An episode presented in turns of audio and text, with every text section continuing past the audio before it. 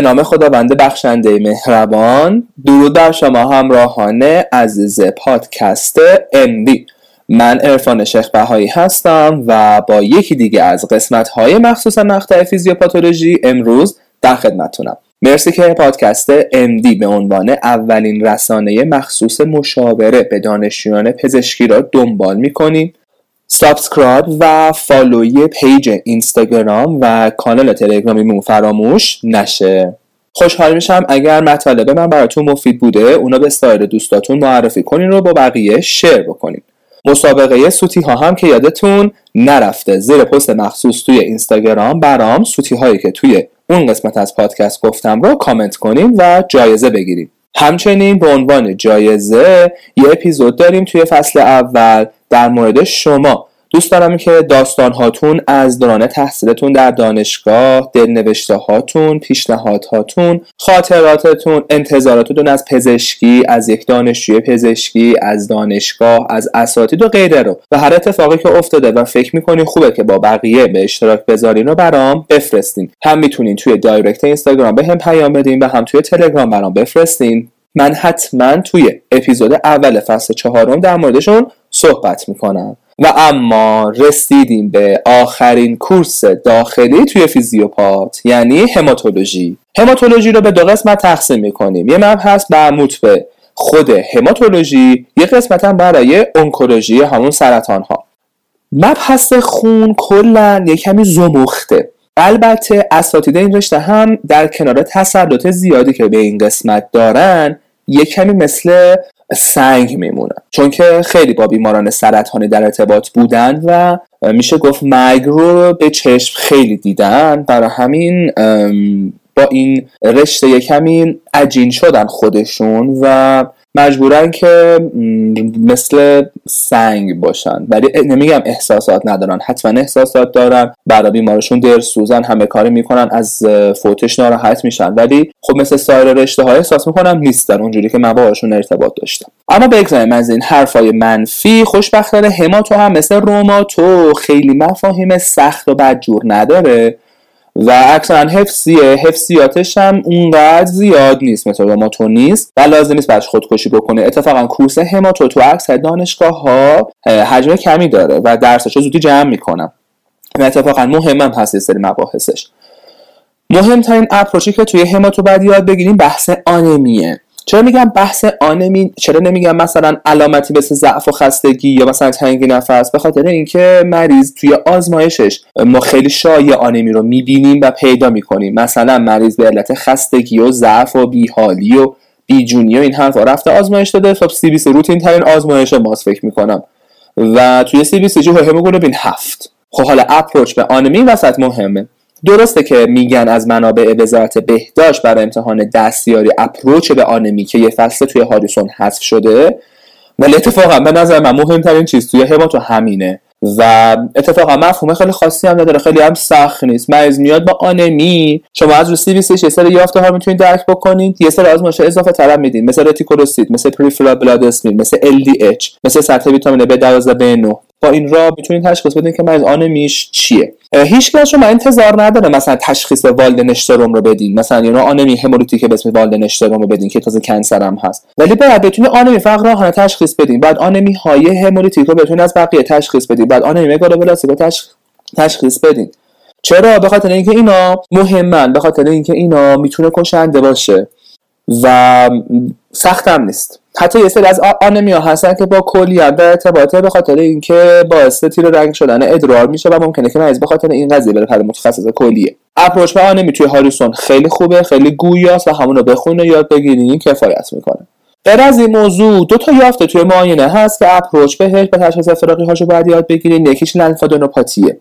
مریض رو معاینه می‌کنین می‌بینین که بعضی جاش قلمبه است می‌بینین که نف نودهاش در واقع درگیر شدن. اینکه از مریضی که لنفادنوپاتی داره چه سوالی بپرسین خیلی مهمه.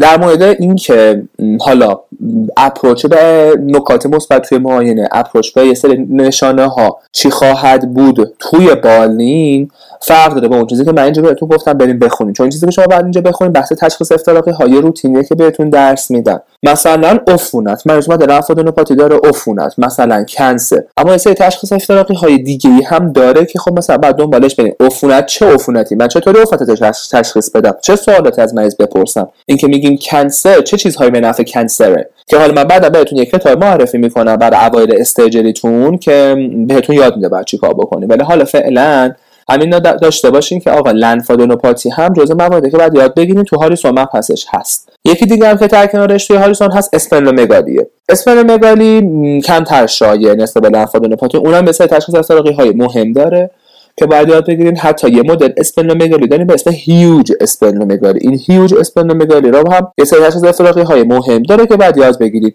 توجیه نداره. می‌دونم فیزیوپات خاصی نداره ولی بعد بلد باشیم ما استادمون برای مبحث نفودانوپاتی و اسپندومگالی کیس مطرح کرد و گفت که گروه گروشین سر کلاس و سوال طراحی بکنیم. بگین که آقا از مریض چه سوالی می‌پرسیم برای اینکه به تشخیصش برسیم؟ خیلی باحال بود اون کلاس. در واقع درس خاصی نداد فقط یه دونه کیس گذاشت بر لنفادانوپاتی بعد از گفت که هر گروه یه سوال اجازه داره بپرسه. گروه اول شما چه سوالی می‌پرسید این. و گفت سوال بقیه گروه ها رو بشنوین که تکرار نشه. شما سوالات تر بپرسید و به جوابی که من میدم گوش بدین و به تشخیص برسید گفت هر کی که به تشخیص برسه یه مثبت از من داره و اون مثبت در نمره نهایی تاثیر داشت. در نهایت کیس اینقدر سخت بود و ما هم خب به هر حال ناشی بودیم که کسی نتونست حل بکنه. ولی خب فهمیدیم که مثلا از مریض لنفادونوپاتی چه سوالاتی باید بپرسیم و چرا این سوالات رو می‌پرسیم. همون نکاتی که توی مبحث فیزیوپاتولوژی additional مبحث تکمیلی گفتم که فیزیوپاتولوژی چه سوالاتی باید یاد بگیریم از مریض بپرسیم و چرا این سوالات می‌پرسیم. بعد این این چیزا تو ذهنتون پرورش پیدا کنه. یه سوال در مورد اسپلنومگالی بود که فکر کنم به جوابش رسیدیم. چون مربوط به آنمی بود و من زردی هم داشت. فکر می‌کنم در نهایت رسیدیم به اسفروسیتوز که من از اسفروسیتوز داشت. یادم نیست ولی یادم که کلاس جالبی بود. نکته بعدی که بهتره قبل ورود به بالین همینجا یاد بگیریم و اونم یه کمی approach ی طور هست و مفهومی هم می‌تونه باشه. چیه approach به آزمایش خوندن CBC CBC چه اجزایی داره؟ هر جزئی چه چطوری تفسیر بکنی به جز آنمیش که گفتم. اینکه مثلا ترومبوسیتوپنی از پلاکت زیر چنده ترومبوسیتوز این چطوریه؟ اگه مریض اومد پلاکتش مثلا بود 70000 چی کار کنیم؟ آیا با همین 70000 بریم جلو یا نه؟ دوباره آزمایش تکرار بکنیم. peripheral blood smear بدیم یا ندیم؟ چه تشخیص افتراقی هایی در مریض مطرحه؟ چه سوالاتی باید بپرسیم از مریض؟ ممکنه مریض هیچ علامتی نداشته باشه. ولی مثلا در بطنش دو چهار تی تی پی شده باشه. یا نه ممکنه که ITP ساده باشه. یا نه بقیه علائمش رو ببینیم ببینیم ممکنه که لوکوپنی داشته باشه در کنار ترومبوسیتوپنی. ممکنه آنمی داشته باشه. peripheral blood smear میدیم بعد bone marrow aspiration می‌کنیم آنمی آپلاستیک داره. خب این که چطوره؟ بعضی approach بکنیم خیلی خوب میشه و مفهوم هم داره اینا. چرا؟ به خاطر اینکه میگیم پلاکت پایینه. خب چرا پلاکت پایینه؟ یا تولید نمیشه یا داره تخریب میشه. خب تولید چرا کم شده؟ یا bone marrow cancer یه یا bone marrow کار نمی‌کنه. OK؟ از طرف دیگه چرا تخریب میشه؟ طحال بزرگ شده یا نه؟ مثلا مثل سندروم ایوانز هم آنمی همولیتیک داریم هم ترومبوسیتوپنی همولیتیک داریم که از سندروم ایوانز. تخریبش همولیتیکه. اینا رو باید همینجا یاد بگیرید. شاید اساتید بهتون درس ندند ولی باید زمینه هاشو خودتون ذهن خودتون آماده بکنید. بعد این شکلی تفسیر بتونید بکنید. لوکوسیتوز و لوکوپنی. شاید به نظرم توی CBC ها لوکوسیتوز خیلی شاید از لوکوپنی باشه. تو جراحی می‌بینین تو زنان می‌بینین تو اطفال که خیلی زیاد می‌بینین آقا لوکوسیتوز از چند به بالاه برای باردار از چند به بالاه برای اطفال از چند به بالاه. مریض من لوکوسیتوز داشت از چند به بالاتر چک کنم به cancer به لوکمی ها با لوکوپنی چیکار بکنم؟ و از اینجور تفسیرها. بهتره که از حالا اینا رو یاد بگیرید. نذارین صاف توی استیجری چون توی استیجری فرصت یه سری چیزها رو ندارین دیگه. و مجبورین تجربه یاد بگیرید. قدم دوم توی اکثر اختلالات هماتولوژی اینا اسمشو گفتم لامه. لامه خون محیطی یا peripheral blood smear ه که کشیدنش جزء وظایف اینترن محترم داخلیه. جزء یک از وظایف رو داره که تو کیشیک ها هی به ما میگن حالا برو از این مریض یه لام بکشو بیا. و واقعا برای ما تو کیشیک تو کیشیک داخلی رفتن از مریض لام کشیدن جزء استراحت ها محسوب میشه. چون اگه این کار نکنی مجبوری که مریض های جدیدی که میان پیش پیش بری شرح حال بگیری. نمی‌دونم کلا. حالا یه سری اتفاقات بعد براتون میفته. پریفرابل به نظر من کشیدنش جزء وظایف یک تکنیسیان آزمایشگاهه و تفسیرش برای یک پزشک باشه. باید بلد باشیم بکشیم چون ممکنه یه جا بیفتیم که کسی نباشه این کار برامون بکنه. باید بلد باشیم بکشیم ولی دیگه اینکه تو هر کیش آدم بهش سه چهار بار این کار میفته رو نمی‌دونم چقدر می‌تونه آموزشی باشه. اینکه بعد بری با اون رنگ بد بوی مخصوص پریفرابل اسمی رنگش بکنی این حرفا رو نمی‌دونم. و توی این مدتی که مثلا من peripheral blood smear کشیدم فکر کنم یه بار یا دو بار یه یافته خوبی پیدا کردیم. یه بار من زمان مشکوک به AML بود اصلا از خوزستان اعزام شده بود و ما رفتیم خونش رو دیدیم فقط white BC داشت. یعنی فقط white BC ریخته بود توی peripheral blood smear ش. یه بار دیگه هم شک به TTP داشتیم. که خب دنبال شیستوسیت میگشتیم که شیستوسیت پیدا کردیم ولی تعدادش خیلی زیاد نبود. یعنی باز مشکوک بودیم بهش بازم. به هر حال تحلیل لام خون محیطی. مهمه تشخیص افتراقی های هر کدوم از اجزای RBC اینکه آقا شیستوسیت می‌بینی helmet cell Heinz body ه نمی‌دونم bite cell الیپتوسیت اسفروسیت اینا هر کدوم تعریفش چیه چه تشخیص افتراقی هایی داره tear drop اینا رو باید یاد بگیرین و بتونیم پیداش بکنین چون مهمه. و اما به سراغ بیماری های مخصوص هماتولوژی باز بیماری های مخصوص هماتولوژی اکثرش approach به همون قسمت های مختلف CBC ه یعنی approach به انواع آنمی. ما آنمی داریم آنمی میکروسیتیک. و از آنمی های میکروسیتیک خب فقر آهن مهمترینه. باید فقر آهن خیلی خوب یاد بگیریم درمان فقر آهن خیلی مهمه. چون توی بالین می‌بینیم نکته که هست که بدن چطوری با فقر آهن روبرو میشه کی فریتین میاد پایین کی هموگلوبین میاد پایین کی MCV تبدیل می‌کنه کی از علامت پیدا می‌کنه این حرفا. علائم آنمی همولیتیک چیه؟ نمی‌دونم چطور تشخیص آنمی همولیتیک تشخیص افتراقی های آنمی همولیتیک چیه؟ دیگه براتون بگم مثلا PNH چه علامتی داره؟ اسفروسیتوز چطوریه؟ G6PD چطوریه؟ اینا رو خوب باید یاد بگیرید هر کدوم بعد آنمی مگالوبلاستیک داریم آنمی مگالوبلاستیک تشخیصش خیلی مهمه افتراقش از MDS چون که MDS هم آنمی مگالوبلاستیک میده ولی خب مثلا اون نوتروفیلش hyper segment هست اون نوتروفیلش hypo segment اینا رو اصلا افتراق بدیم B12 با این چه فرقی می‌کنه؟ و در نهایت هم آنمی آپلاستیک همون نارسایی مغز استخوان این حرفاست که علتاش چیه علامتاش چیه چه مدلایی داره. بعد از بحث آن انواع آنمی ها میریم سراغ لوسمی ها خب لوسمی ها میاد white BC رو درگیر می‌کنه. AML ALL CML CLL VGG هر کدوم که چطوری از هم دیگه افتراق میدن اینا مهمه و بعدش هم پلاکت که گفتم. پلاکت ترومبوسیتوپنی داریم یه ترومبوسیتوز. در نهایت بعد پلاکت همینجا یه مبحث دیگه می‌خونیم به اسم انعقاد. سیستم انعقاد و بعدا مشکلات انعقادی. یادمه که توی دبیرستان همه ما مسئله انعقاد رو خوندیم. توی فیزیولوژی گایتون هم بود و باز ما اینجا انعقاد رو دوباره می‌خونیم. اختلالات خون ریزی دهنده. از های شایعه که اینجا بعد یاد بگیریم بحث ITP هستش که همینجوری طرف پلاکتش پایینه ولی عمل کردیه. که خب اگه از یه حدی بیاد پایین بهش کورتون می‌زنن از یه حدی بیاد پایین اسپلنکتومیش می‌کنن و این حرفا. چند تا سندروم هست که بعد یاد بگیریم مثل سندروم برنارد سولیر مثل سندروم گلانزمن. approach PT PTT INR مختلف داریم. اگه فقط INR بالا بود اگه فقط PTT بالا بود اگه هر بالا بود اگه BT هم بالا بود اگه TT بالا بود اینا. باید approach به آزمایش های انعقاد رو یاد بگیریم. تشخیص افتراقی هاش چیه؟ و در کنارش هم چند تا بیماری دیگه مثل von Willebrand disease مثل مثلا antiphospholipid syndrome بود. توی روماتولوژی گفتم و antiphospholipid syndrome مثلا از طریق دیگه توی انعقادم اثر می‌ذاره. هموفیلی چطوریه؟ DIC چطوریه؟ مثلا DIC خب مهمه چون اورژانس محسوب میشه. و مبحث دارو ضد انعقاد رو بعد یاد بگیریم. ما توی تقریبا تمامی رشته ها توی تمامی کارها ما به ضد انعقاد نیاز داریم. ضد انعقادی که خیلی استفاده میشن وارفارین هست از خوراکی ها و ریواروکسابان. از تزریقی ها هم فقط هپارین داریم. که حالا ممکنه که هپارین unfractionated بزنن یا ممکنه که هپارین low molecular weight بزنن که بهش میگن انوکساپارین باید یاد بگیریم که این از نقاط ها مثلا کجا اثر می‌کنن چه عوارضی دارن و این حرفا. چون توی تمامی جا باش کار داریم. یه سری داروهای خوراکی ترجیح هم داریم مثل دابیگاترانا این حرفا. که اونا هم به هر حال باید یاد چون توی بازار میاد انشالله مورد بعدی تو همینجا میشه اختلالات ترومبوز دهنده ما اختلالات خونریز دهنده رو که می‌خونیم بعد ترومبوز دهنده ها هم بخونیم. از ترومبوز دهنده ها مهمترینش TTP ه که خب کشنده است و بعد یاد بگیریم که مریض TTP چطوری تشخیص میدن و درمانش این حرفا. یکی دیگه از اقدامات شایعه که توی هماتولوژی انجام میشه و توی سایر بخش ها هم می‌بینید تزریق خونه blood transfusion و blood product یا blood derivative transfusion هاست که تزریق خون یه سری عوارض میده. یه سری عوارض باید یاد بگیریم چون که مثلا اینترن اطفال که باشیم مثلا اگه به بچه دارن خون تزریق می‌کنن اگه واکنش بده خب اینترنت پیج می‌کنن. و بیان ببینیم که آیا مثلا واکنشش مهمه یا مهم نیست. دارو می‌خواد دارو نمی‌خواد. و این عوارض تزریق خون رو باید یاد بگیریم چون مهم.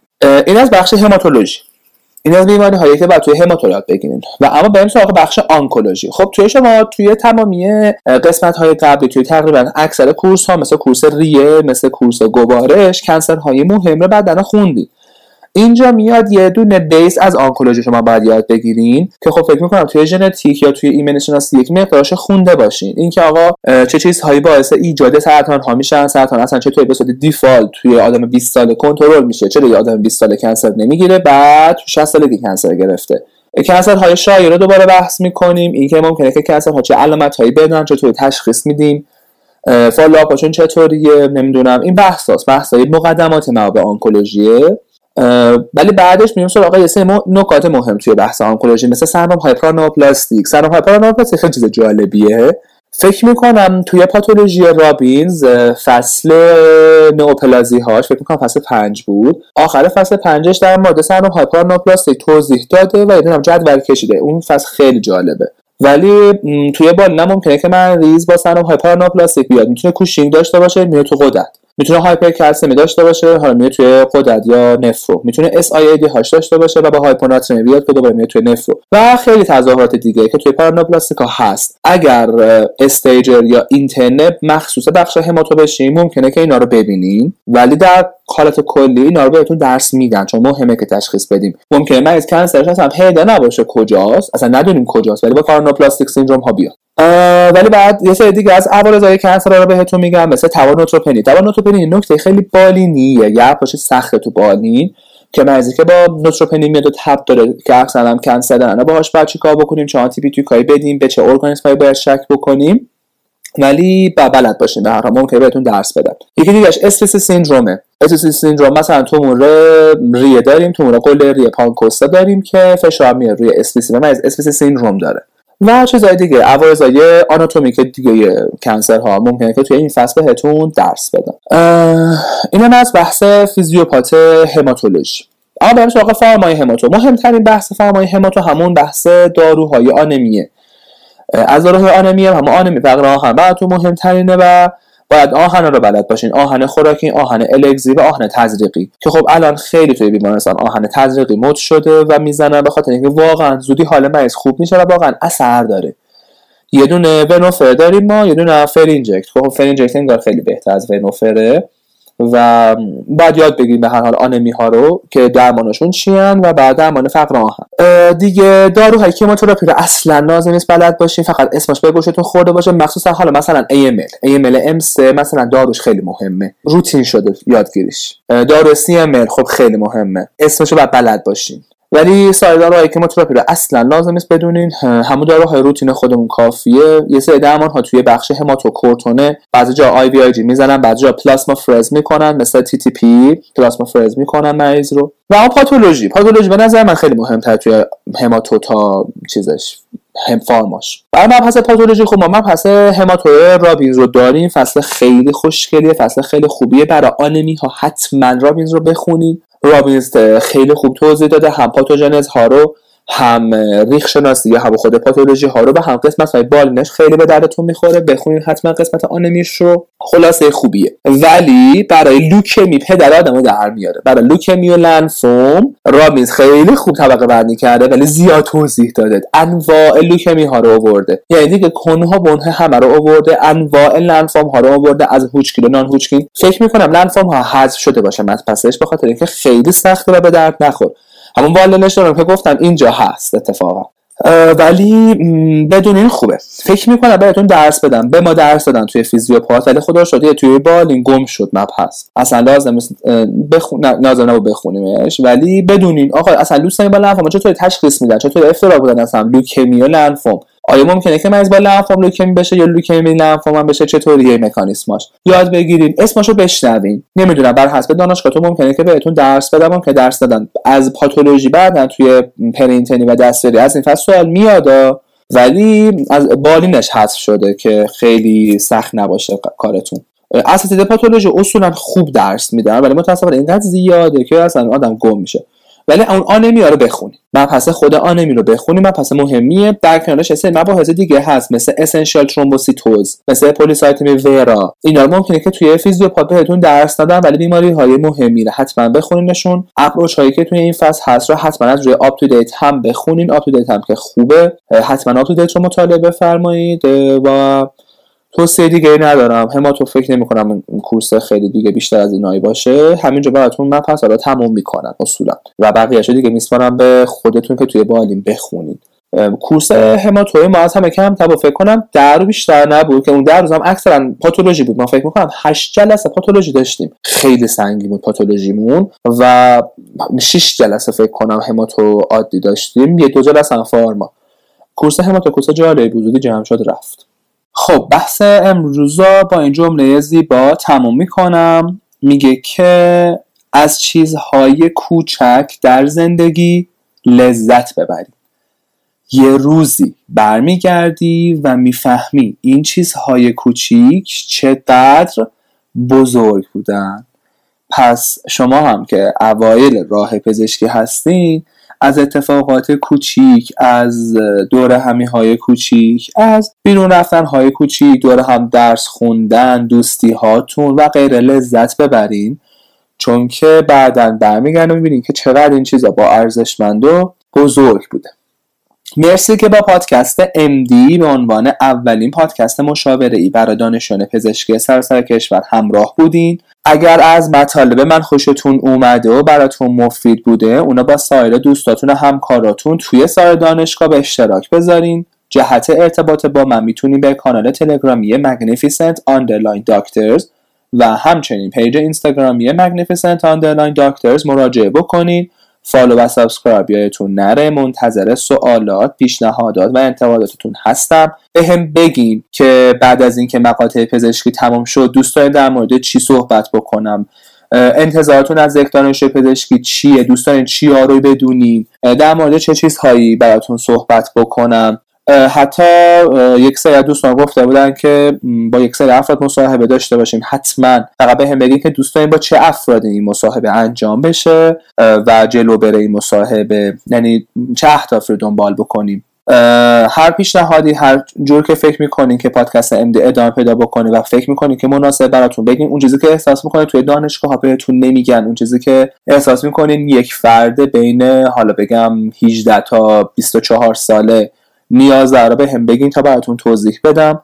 و خودم خیلی چیزا نمی‌دونم. خودم میرم دنبالش تا بفهمم قضیه چقدره و با هم دیگه به اشتراک می‌ذاریم. پس منتظر خبرهای خوب باشین.